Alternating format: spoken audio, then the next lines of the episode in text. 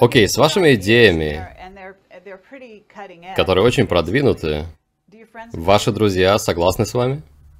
У меня нет друзей. Да ладно, Джон. Я вам не верю. Вы один из самых обаятельных мужчин, которых мы встречали. Мой добрый друг Боб Лазар считает меня сумасшедшим. Правда? Да. Он сказал нам на дне рождения. И он работал с НЛО. Кстати говоря, возьмите, за вами стоит его подарок мне. Это вон та кружка с инициалами JL. Передайте ее мне. Боб заказал ее для меня на день рождения. Что там написано? Это как периодическая таблица элементов. И это периодический элемент 116, JL.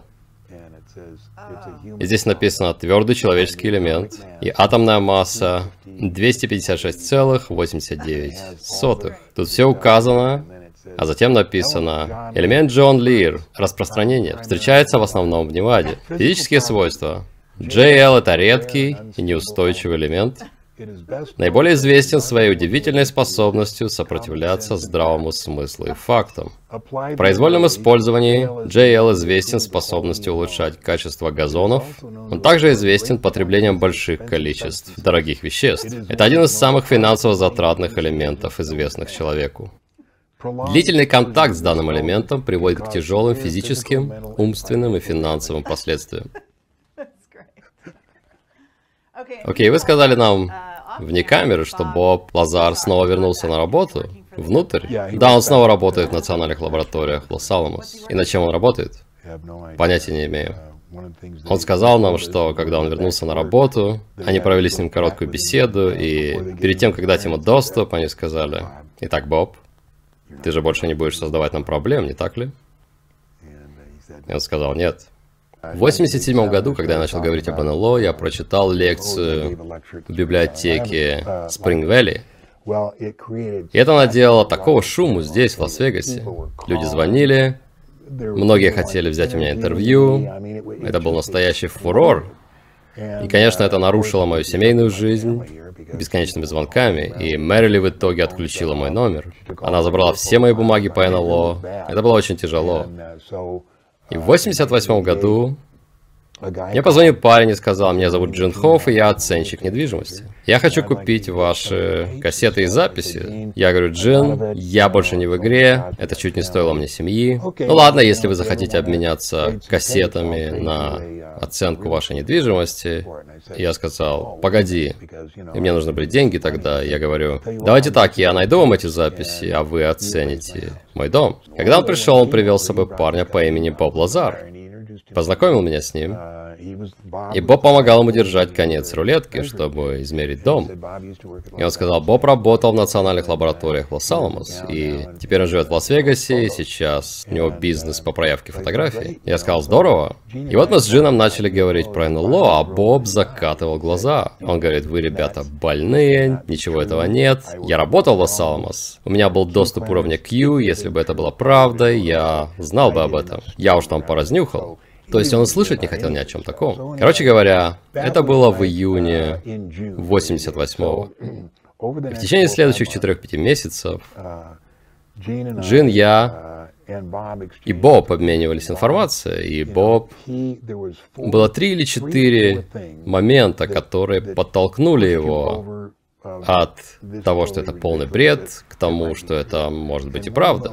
И первое это, тогда мы знали о секретном объекте Лос-Аламос под названием YY-2. И по моей информации, это было место, где они содержали пришельцев.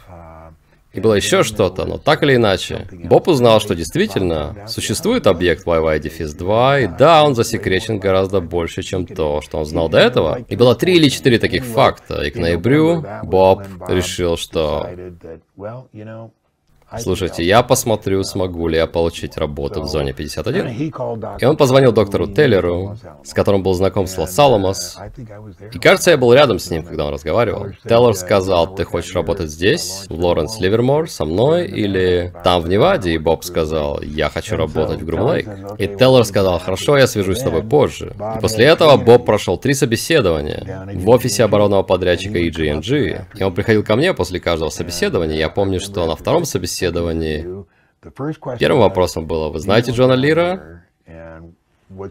И что вы думаете о Джонни Ли? И Боб сказал, да, я его знаю, и я думаю, что он сует свой нос, куда его не просят. И Боб говорит, но то, что я им не сказал, это что я тоже люблю совать свой нос, куда меня не просят. Итак, он прошел три собеседования, и по его словам, прошел их блестяще, потому что они задавали очень подробные технические вопросы. И он ответил на все и сказал нам, что успешно все прошел. Короче говоря, следующий эпизод был 6 декабря 1988 года. Боб заходит, садится и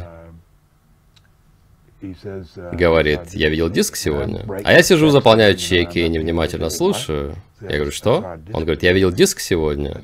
Я говорю, диск? Их или наш? Он говорит, их. Я говорю, ты был в Грум Лейк? Он говорит, да. Я говорю, а какого черта ты тут делаешь? Они сто процентов следят за тобой.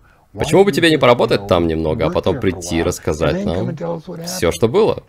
Он говорит, потому что я вижу, сколько дерьма на тебя вылили последние шесть месяцев. Я говорю, тебя не существует, я видел их, я трогал их. И после этого мы часа два проговорили обо всем на свете. И это было большим шоком. И Расскажите ту историю. Мы уже записывали ее, но она такая классная. Когда он садится и говорит, Джон, ты никогда не узнаешь, каково это. Это было в январе. Он был там уже три или четыре раза. Может, 4-5 раз, я точно не знаю. Боб заходит, садится. Я вижу, что он просто на взводе, он просто весь горит, и он хочет о чем-то поговорить. И мы уже знаем, что в доме говорить не стоит. И вот мы выходим к бассейну, и Мэрили шла нам навстречу и говорит, что это вы задумали? Да, мы просто поговорить. И она уже очень подозрительна, и, конечно же, не верит ни единому нашему слову. Но она отпускает нас, и мы выходим за дом, встаем рядом со стойлом, и... Я смотрю на него и говорю, что, что, что? Он говорит, Джон, ты никогда не узнаешь, каково это впервые увидеть пришельца. Я говорю, ты видел, ты видел? Да. Это не могла быть кукла или что-то еще? Нет. Он был настоящий. И сейчас, если задать ему этот вопрос, он скажет, а, я не знаю, может, это была кукла, там было много странного. Но в тот вечер он сказал именно так. Я спросил его, как это было, он говорит, я шел по коридору, с обеих сторон шли охранники, и вот я прохожу мимо двери, и в ней окно сантиметров 50 с проволокой на стекле. Я посмотрел в него, и там было два человека в лабораторных халатах, стоящих лицом ко мне, а пришелец стоял спиной и разговаривал с ними. Много из этого я не показывал Бобу, например. Вот как устроены уровни секретности. Самый низкий уровень это совершенно секретно. И над ним еще 28 уровней доступа совершенно секретно крипто, а над ними еще 10 уровней. И все это неофициальные названия, кроме самого верхнего, Majestic. И каждый из уровней изолирован то есть у вас может быть совершенно секретно крипто 25, но у вас не будет доступа ко всей информации. Все, что вы будете знать, это то, к чему вам дали доступ. То есть, если у вас совершенно секретно крипто 25, никто не рассказывает вам ничего за пределами вашего уровня. Информация полностью изолирована. мы показывали эту схему, говоря, что президент США имеет уровень совсекретно крипто 17. Ему не нужно знать слишком много, он говорящая голова. Ему говорят, что делать. Ему Ему не нужно знать всего этого. Насколько я знаю, последним президентом, которому что-то сообщали, был президент Никсон.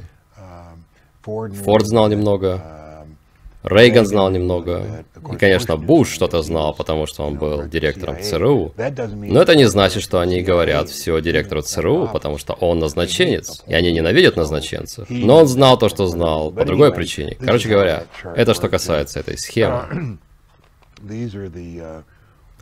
Это когда Боб решил не возвращаться на работу на правительство.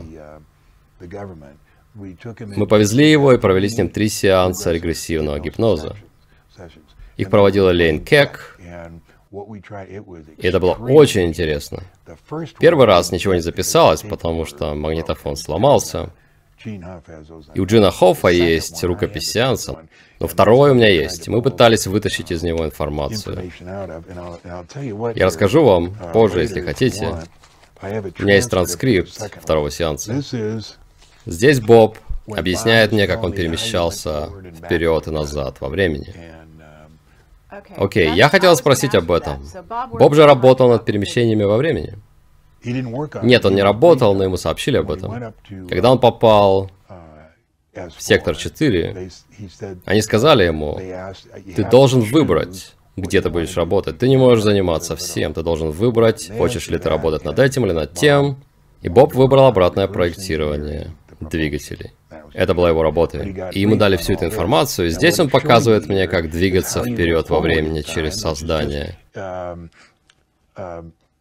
сильной гравитационной тяги, и как двигаться назад. И он начал рисовать, а потом чего-то накорябал, и я не знаю, что это. Когда я начал показывать Бобу снимки Луны, показал ему, что было там, я говорил, посмотри на это, здесь какой-то пар и так далее. И он смотрел на меня с большим недоверием. И как-то он сказал, знаешь, Джон, если что-то из этого правда, я наложу на себя руки. И я сказал, слушай, почему бы тебе не оформить письменное обещание, Боб? И он написал мне вот что. Я, Боб Лазар, обещаю убить себя, если хоть что-то из слов Джона о Луне правда. Подписано Боб Лазар, 27 августа 96 года. А дальше, когда я наконец нашел, то есть когда я заказал фотографию из НАСА, они прислали мне негатив. Это был негатив 16 на 20 дюймов. И мне понадобилось 5 или 6 лет, пока в Лас-Вегасе появилась техника, чтобы сделать позитив из негатива такого размера. И когда я сделал это, я поехал домой к Бобу, и у меня есть вариант поменьше. И вот здесь наверху, я дам вам снять крупно позже, есть то, что явно похоже на гараж для парковки. И Боб смотрел на него и смотрел, и говорит, да, надо признать, это неестественно, там что-то есть. И я сказал, Боб, я знаю, что ты человек слова, и ты согласился, что если что-то из моих слов о Луне правда, ты убьешь себя? И он говорит, ну я могу как-то отменить это? Я говорю, да, конечно, подпиши вот это заявление. И это 5 августа 98 года, два года спустя. Он пишет, «Я Боб Лазар в ответ на отмену моего обещания убить себя. Если что-то из слов Джона Луне правда, добровольно признаю, что объект в кратере Коперника на Луне имеет форму куба, я не знаю, что он там делает. Подписано Боб Лазар. Это максимум, что я смог вытянуть из него. Но это было классно. On ATS that I show everybody, and people say, no, I don't see a parking garage. Он когда-нибудь напрямую общался с инопланетянами? Да, три раза. Минимум три раза. Давайте я покажу вот это здесь, на обратной стороне. Это Аврора. Это самолет, который есть у нас и который летает на высоте 76 километров, на скорости 15 тысяч километров в час. И это было в 88 году. И так он выглядел, когда Боб сошел с трапа Боинга 737 в Грум-Лейк, эта штука стояла хвостом к нему, и он увидел ее, и он сказал, что аппарат был просто гигантский. Он сказал, на месте выхлопа было два гигантских квадратных отверстия, и человек на их фоне выглядел бы просто как маленькая кукла, если бы он встал в них. То есть он смотрел на него сзади.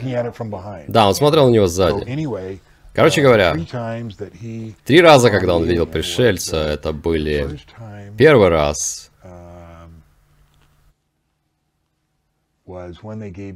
был, когда они дали ему жидкость с запахом хвои. Um, и вот что они сделали. Это очень uh, интересно, когда Боб пришел ко мне в самый первый раз и сказал, я видел диск, я сказал, он носил кольцо, и я забыл, на каком оно было пальце. Я сказал, слушай меня, Боб, они обязательно Дадут тебе какой-то препарат, чтобы ты забыл, что ты делал там. Сделай вот что. Когда они поведут тебя, чтобы дать препарат, я хочу, чтобы ты снял кольцо незаметно и надел его на другую руку. Ты забудешь, но когда ты придешь ко мне, я увижу, и ты будешь знать. Но он уже выпил препарат. Он говорит, они уже сделали это сегодня. Я говорю, правда? Он говорит, да. И он описал очень долгую процедуру, когда они взяли иголку и сделали прямоугольник на его руке, нацарапали прямоугольник на руке, а затем сделали царапину в одну сторону и царапину в другую, а затем ввели что-то шприцем в каждый маленький квадратик. И потом они повели его в комнату, и он сказал, что комната была как обычный врачебный кабинет, его положили на кушетку. Он лег на кушетку и сказал, что там была ширма, которая что-то загораживала, и он сказал, что знал, что пришелец серый был там. И там был солдат с винтовкой М16, врач и медсестра. И они дали ему жидкость с запахом хвои, он выпил ее, и тут же он почувствовал головокружение, и он описал свои ощущения в точности. Он сказал, он как будто был в колодце, 30 метров глубиной. Его руки тоже были 30 метров в длину, и он едва держался за края колодца, кончиками пальцев, еле-еле. Вот какое было ощущение. И затем они начали зачитывать текст, описывающий уровень доступа, который ему давался. То есть, например, они читали предложение, и он говорил, я понимаю, что мне дают такую-то информацию, и в конце солдат брал винтовку и силой тыкал его в живот. И он сказал, было очень больно. И после каждого раздела текста солдат брал винтовку и тыкал его в солнечное сплетение. И в записях сеанса с Лейном Кеком, когда мы пытались вытащить из него информацию, Потому что они сообщили ему очень много интересного, но когда мы спрашивали его, что произойдет в будущем, он говорил, я не должен этого рассказывать. А Лейн пытался обойти это как-то в сеансе, но Боб говорил, нет, я не могу, мне больно. Да, то есть, это как программирование, да. И дело в том, что он уволился, потому что когда нас поймали, он пригласил нас посмотреть на полет тарелок 21 марта 1989 года. у меня есть запись, она всего 9 минут длиной. Мы взяли с собой этот телескоп, и мы видели... Он сказал нам, когда они полетят, и я с Джином стояли там. Я сфокусировал телескоп на них, и я видел летающую тарелку. Она была наклонена примерно градусов на 40, была золотистая, от нее исходило какое-то свечение. Я сказал, Джин, быстрее, быстрее, смотри. Да, также история, когда вас остановили на дороге и угрожали оружием. Да, это когда нас остановил шериф графства. Это был третий раз, когда нас поймали, но после этой истории, когда они приняли его на следующее утро в Индиан Спрингс, где находился центр всей безопасности, они вывели его из машины под дулом пистолета и сказали, «Боб, когда мы дали тебе этот доступ, ты не должен был рассказывать всем своим друзьям про летающие тарелки. Итак, ты хочешь работать здесь или нет? И тогда Боб решил уволиться, потому что последние два рейса когда он летал в Грум-Лейк. Он помнил только, как заходил по трапу самолета и спускался. И он не мог вспомнить ничего больше. И он сказал, что я не хочу работать в таком проекте. А потом однажды, когда Джордж Нэп нанял Тавернетти, чтобы он провел тест на детекторе лжи, Джордж снял номер в Caesars Palace и Боб с Джином Хоффом прибыли туда раньше. И вот они открывают дверь номера, и Джин открыл дверь, а Боб заглянул внутрь, и он тут же побелел, чуть не упал в обморок и отошел, сел где-то. Джин говорит, что с тобой такое, черт побери? А Боб сказал, у меня только что была вспышка воспоминания. Я помню, как общался с Серым, вот что произошло, когда они открыли дверь. Тавернетти приготовил там все так же, без яркого света. Там был только один стол, со стульями с одной и с другой стороны, и с техникой. И это стало триггером для Боба. Он вспомнил, как ему читали текст, и Серый был рядом с ним. И это был такой ошеломляющий опыт, когда ты впервые находишься в присутствии Серого, То есть мы привыкли задавать вопросы и слышать, как кто-то отвечает, но когда ты общаешься с пришельцем, они считывают все с твоего ума и отвечают тебе еще до того, как ты заговоришь. И это очень запутывает. И это был просто очень ошеломляющий опыт для него. Это был второй раз, когда Боб общался с пришельцем. Вы думаете, он согласится рассказать об этом на камеру? Я сомневаюсь. Но никогда не знаешь, что он сделает. Никогда не знаешь, что он сделает. Так что Джордж Непп работает на правительство? Нет, он работает на восьмом канале. А, в смысле, под прикрытием? Да. Знаете, я не знаю, Джордж знает много чего, и... Я был у него на эфире пару месяцев назад, когда он делал материал о Сандия. Сандия это самая секретная, может быть не самая секретная, но это секретная база, которая заменила Грум Лейк. Зона 51. И она находится здесь, в Паутмеса. У меня есть карта где-то тут. Они начали строить ее в 80-м и закончили в 87-м, то есть ей уже 20 лет. Там работает 4-5 тысяч человек. То есть это огромная подземная база, очень большая. Там огромные цилиндрические шахты с офисами и прочим, уходящие на полтора километра в глубину под землю, а затем там на полигоне в Грум-Лейк есть пара новых взлетных полос с ангарами, то есть там много чего происходит. И когда Джордж поехал туда снять ее и не мог найти, я сказал ему, что один интересный факт — это когда они думали, как им перевозить туда людей. То есть люди не могут ездить туда на машине, это слишком далеко. Если у нас будет так много людей на шоссе 95, мы просто выдадим всю операцию. Их также нельзя сажать на 737, потому что там уже и так полно людей. И мы не можем отправлять больше самолетов туда. И тогда они построили скоростной поезд, который идет из Сандия сюда в Вегас. И вот что они сделали. Они построили остановки под двумя крупными отелями. Поэтому сотрудники просто притворяются игроками в казино или постояльцами в отеле и просто заходят туда, проходят к специальной двери, открывают специальной картой и спускаются к поезду. И это потрясающая идея. Под какими отелями, вы знаете? Да, но я не буду говорить. Я рассчитал скорость времени, и Боб сказал, я показал ему это, и он сказал, что это верно. Но он сказал, какая разница. Я сказал, что скорость времени прямо пропорциональна амплитуде гравитационного потока. То есть, скорость времени зависит от гравитации. Затем Боб сказал мне, что в теории в каждой галактике есть большая черная дыра, в теории у каждой черной дыры есть собственная галактика, ВИЧ, белковая оболочка, находится на самом вирусе. Время перезапуска гравитационных усилителей 10 миллисекунд.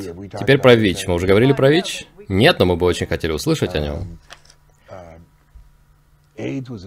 СПИД был изобретен хирургом ВМС по имени Р.М. Донор. И когда Боб читал брифинге в секторе 4, одна из вещей, которая удивила его, это то, что в пачке бумаг все брифинги, которые он читал, были от 50 до 100 страниц. Они были разбросаны по столу, и можно было брать каждый и читать. И вот как они устроены, то есть по мере повышения твоего уровня доступа, в каждом брифинге, то есть, например, это один брифинг, они скрепляли его часть степлером, и по мере повышения уровня доступа, они раскрепляли новые страницы для тебя. Что касается брифинга по спиду, и у меня есть... Он, наверное, где-то здесь, потому что я сделал целый конспект с его слов. И вирус был разработан, чтобы избавиться от конкретного сегмента населения и определенного количества, но он был разработан Аром Донором, и там было точно указано лекарство от СПИДа. И оно связано с огурцом трихозант змеевидный, который растет в Китае, и мы пытались привезти его из Китая. Три раза.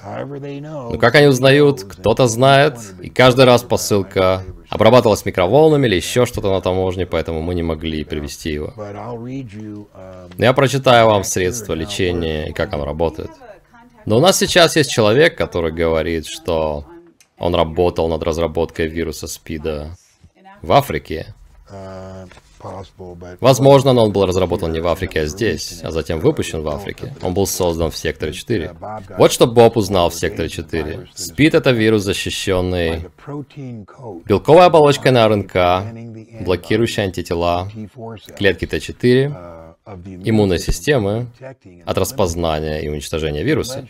Предполагаемое лекарство от СПИДа содержится в продуктах жизнедеятельности белого грибка, который растет на китайском огурце трихозант, змеевидный. Эти продукты жизнедеятельности выделяются после двух-трех недель, отделяются сульфатом гидрозиния, и процесс окисления растворяет белковую оболочку на РНК вируса и обнажают ядро вируса, которое затем обнаруживается антителами иммунной системы. Независимо от слабости иммунной системы, вирус будет уничтожен. Необходимо вводить не более 20 мл в течение 36 часов. В этот период нельзя вводить антибиотики. 20 мг препарата будут усвоены организмом в течение 36 часов и растворят белковую оболочку на вирусе. Теперь октябрьский сюрприз – это когда в 1980-м Рейган и Буш были в гонке против Картера и Мондейла. И, как вы знаете, заложники были по-прежнему в Иране, в Тегеране. И тогда Буш полетел на самолете в Париж, чтобы встретиться не с самим Хомейни, но с представителями Хомейни. И сделка была такой – если Хамини задержит освобождение заложников до инаугурации Рейгана, то администрация Рейгана Буша будет поставлять ему безлимитное количество оружия и боеприпасов иранскому режиму в период с 80 по 88 год. Я должен был доставлять это оружие и боеприпасы из Тель-Авива в Тегеран. И причина, по которой я упоминаю это, это потому что на вот той бумаге есть детали того, кто летел тогда и как они это провернули. И вот как они это провернули. Буш вылетел вечером в субботу на самолете БАК-111 и долетел до Парижа за 6 или 7 часов. Он потратил на встречу всего 4 или 5 часов, а затем его привезли обратно на СР-71 с нашей базы во Франции на авиабазу Магуайр. И это заняло всего 1 час 14 минут. И таким образом он смог появиться на своей партии в теннис в воскресенье, и пресса не знала, что он куда-то отлучался и что он делал. И в итоге их избрали, и они поставили все это оружие и боеприпасы, и это было частью скандала с Иран Контрас. Но Конгресс так и не расследовал ничего раньше 85 -го года, и не выяснил, когда на самом деле все началось. И когда я перевелся в Египет в 81 году, это должно было быть моей работой возить эти боеприпасы и оружие из Тель-Авива в Тегеран.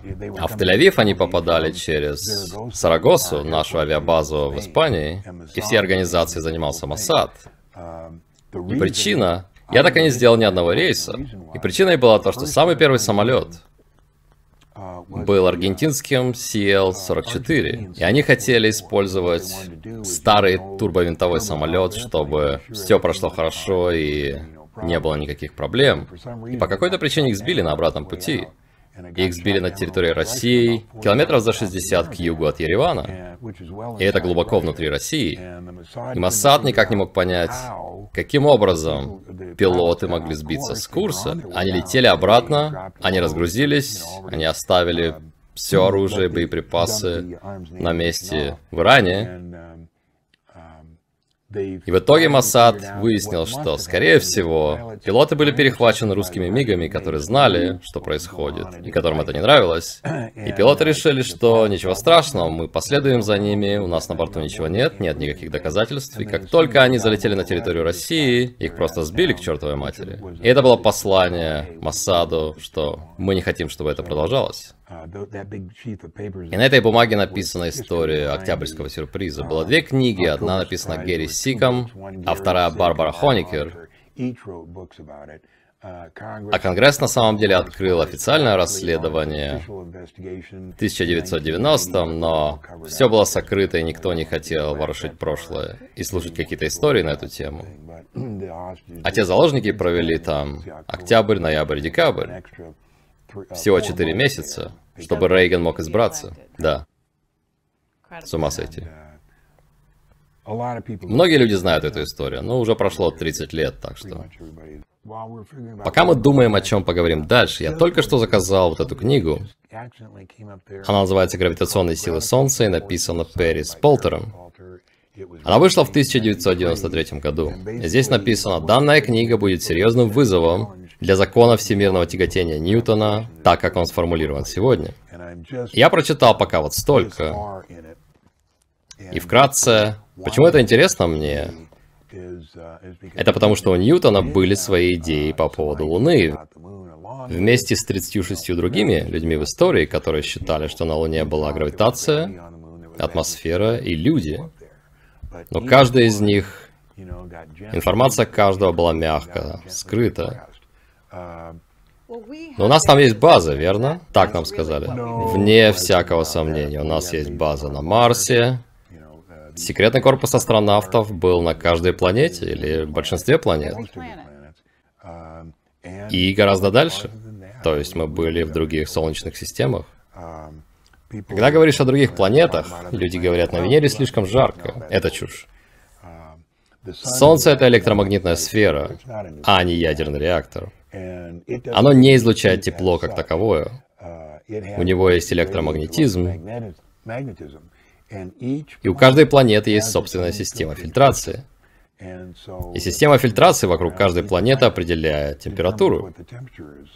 Поэтому температура на Венере такая же, как на Земле. То же самое на Марсе, то же самое на Плутоне, на Меркурии. Там есть люди такие же, как мы, на каждой из планет.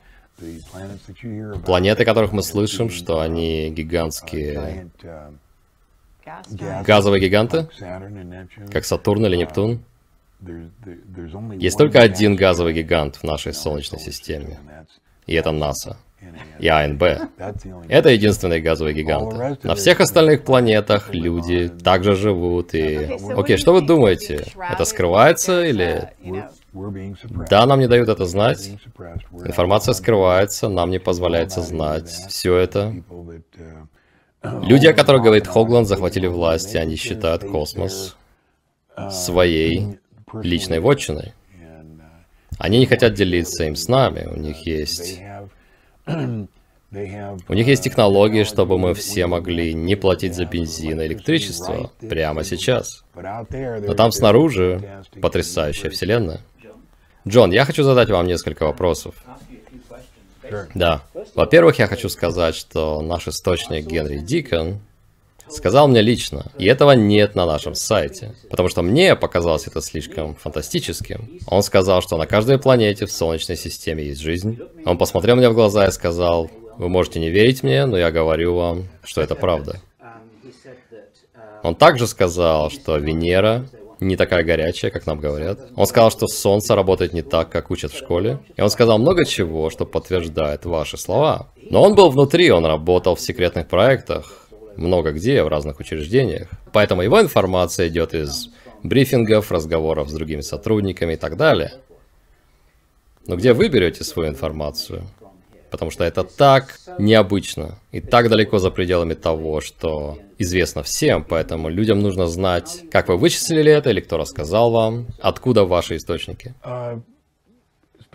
Конкретно про Солнце, это я взял с документа файлов, файлов Брэнсона. Брентона. Файлов Брентона. Его информация очень интересная, и у меня нет причины не верить ей. Вы читали файлы Брентона? Да, конечно. Там очень много, и у меня есть целая папка в 7,5 сантиметров толщиной. Это ведь именно он сообщил всем про базу DALS. Очень подробно в этих файлах. И вы в курсе этой истории? Вся история с DALS началась в 87 году, когда я, Линда Хоу и Том Адамс и другие встретились в Крестоне, штат Колорадо, чтобы обсудить, что происходит в уфологии. И во время этой встречи, она длилась 3 или 4 дня, Том Адамс подошел ко мне и передал мне записку. И записка была от человека, которого я назвал Мистер Икс в Хендерсоне, штат Невада. И там было сказано, что у него есть друг, который работает на подземной базе в Нью-Мексико. Там бесконечно длинные коридоры, покрытые плиткой. И что-то еще. И Том сказал, Джон, у меня нет времени ехать туда исследовать. Мог бы ты этим заняться? Я сказал, да. И потом, когда я вернулся в Лас-Вегас, я встретился с мистером Икс. И мистер Икс начал рассказывать мне про Далс. Про охранника, который был свидетелем ужасов, которые там происходили, и решил не молчать. Он решил сбежать, избежал с, по заявлениям с семью минутами видеозаписи, которая показывает коридоры, 25 черно-белыми фото и сотни страниц информации. Этот человек Томас Костелло, верно? Томас Костелло. И мистер Икс знал Томаса и был его хорошим другом. Когда он сбежал, он сделал шесть комплектов материалов в специальных ящиках, и он дал по одному ящику каждому из своих друзей. И мистер Икс был одним из этих друзей. Я общался с мистером Икс в течение трех-четырех месяцев. И в конечном итоге он показал мне карандашные рисунки, которые он нарисовал с оригинальных фотографий. И они вошли в печально известные бумаги Далса. И у меня есть оригиналы прямо здесь, которые я срисовал с тех карандашных рисунков. И что это за рисунки? Внутренней части базы Далс. Может быть и есть планета X и Ниберу, но она не уничтожит Землю в 2012 году. А. А как насчет метеоров, которые летят в нашу сторону? Нас защитят. Об этом не надо беспокоиться. И как? Или кто нас защитит? Ребята, которые присматривают за нами.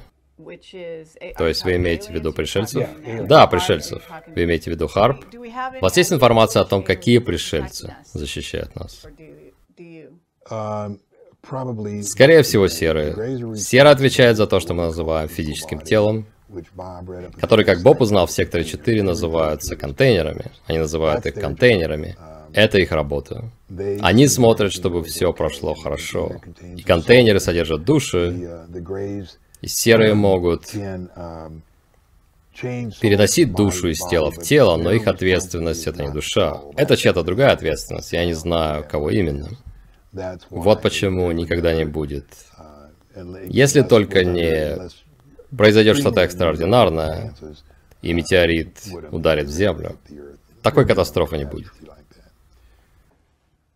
Запомним эту мысль, я что-нибудь поем. Спасибо, дорогая, это было здорово.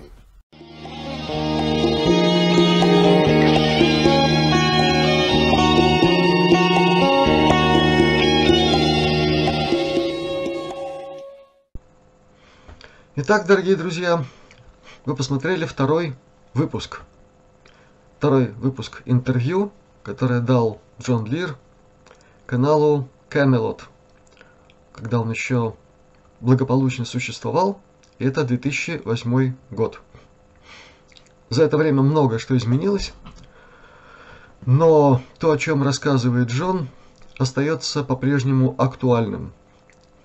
Как ни странно, мы узнаем гораздо больше, всплывают новые фигуры, а то, о чем он рассказывает, очень важно. И после этой серии интервью, которую мы с вами увидим, я постараюсь сделать послесловие, из которого и будет ясно, почему все, о чем он говорит, до сих пор важно.